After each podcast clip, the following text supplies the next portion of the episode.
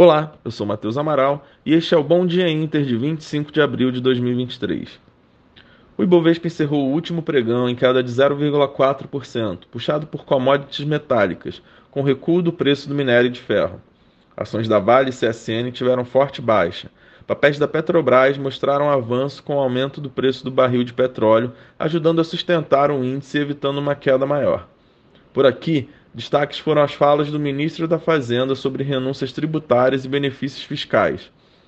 No radar dos investidores estão a temporada de resultados do primeiro trimestre, que começa a ganhar tração.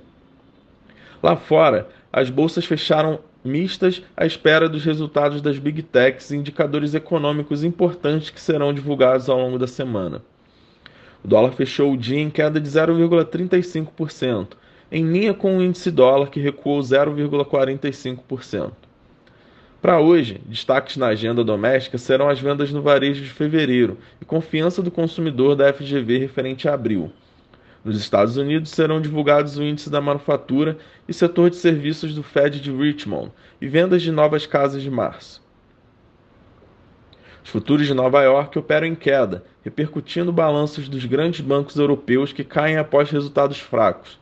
A grande expectativa fica para os balanços das Big Techs, que saem hoje, como a Microsoft e a Alphabet. Quem já reportou seu resultado foi o First Republic Bank, que apresentou uma queda nos depósitos acima do esperado, em forte contraste aos demais bancos, que trouxeram maior alívio no mercado. No cenário político, Joe Biden confirmou que deve disputar a reeleição em 2024. Os mercados asiáticos fecharam em baixa, refletindo cautela global antes dos balanços das Big Techs. Em Xangai, ações de farmacêuticas e montadoras lideraram perdas. Já o índice japonês encerrou na estabilidade, sustentado por ações do setor financeiro. Bolsas na Europa caem repercutindo temporada de balanços e na expectativa das Big Techs. Além disso, repercute falas de dirigentes do Banco Central Europeu de que o aumento de 50 base points nos juros não está descartado. O Santander e o UBS reportaram seus balanços, onde o Banco Espanhol mostrou lucros acima do esperado, mas aumentou suas provisões e a ação cai 4% em Madrid. Já o Banco Suíço trouxe lucros e receitas abaixo das expectativas no mercado, abrindo pregão com queda de 1,5%. Por aqui, as expectativas ficam para os dados das vendas no varejo de fevereiro e confiança do consumidor de abril. O mercado monitora falas de Campos Neto na Comissão de Assuntos Econômicos no Senado, onde irá apresentar explicações sobre a taxa Selic em 13,75%. No cenário corporativo, o balanço do Santander traz início da temporada para os bancos.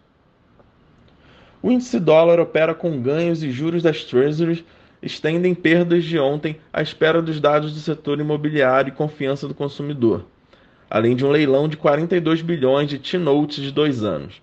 O petróleo mantém ganhos de ontem com expectativas sobre a demanda chinesa.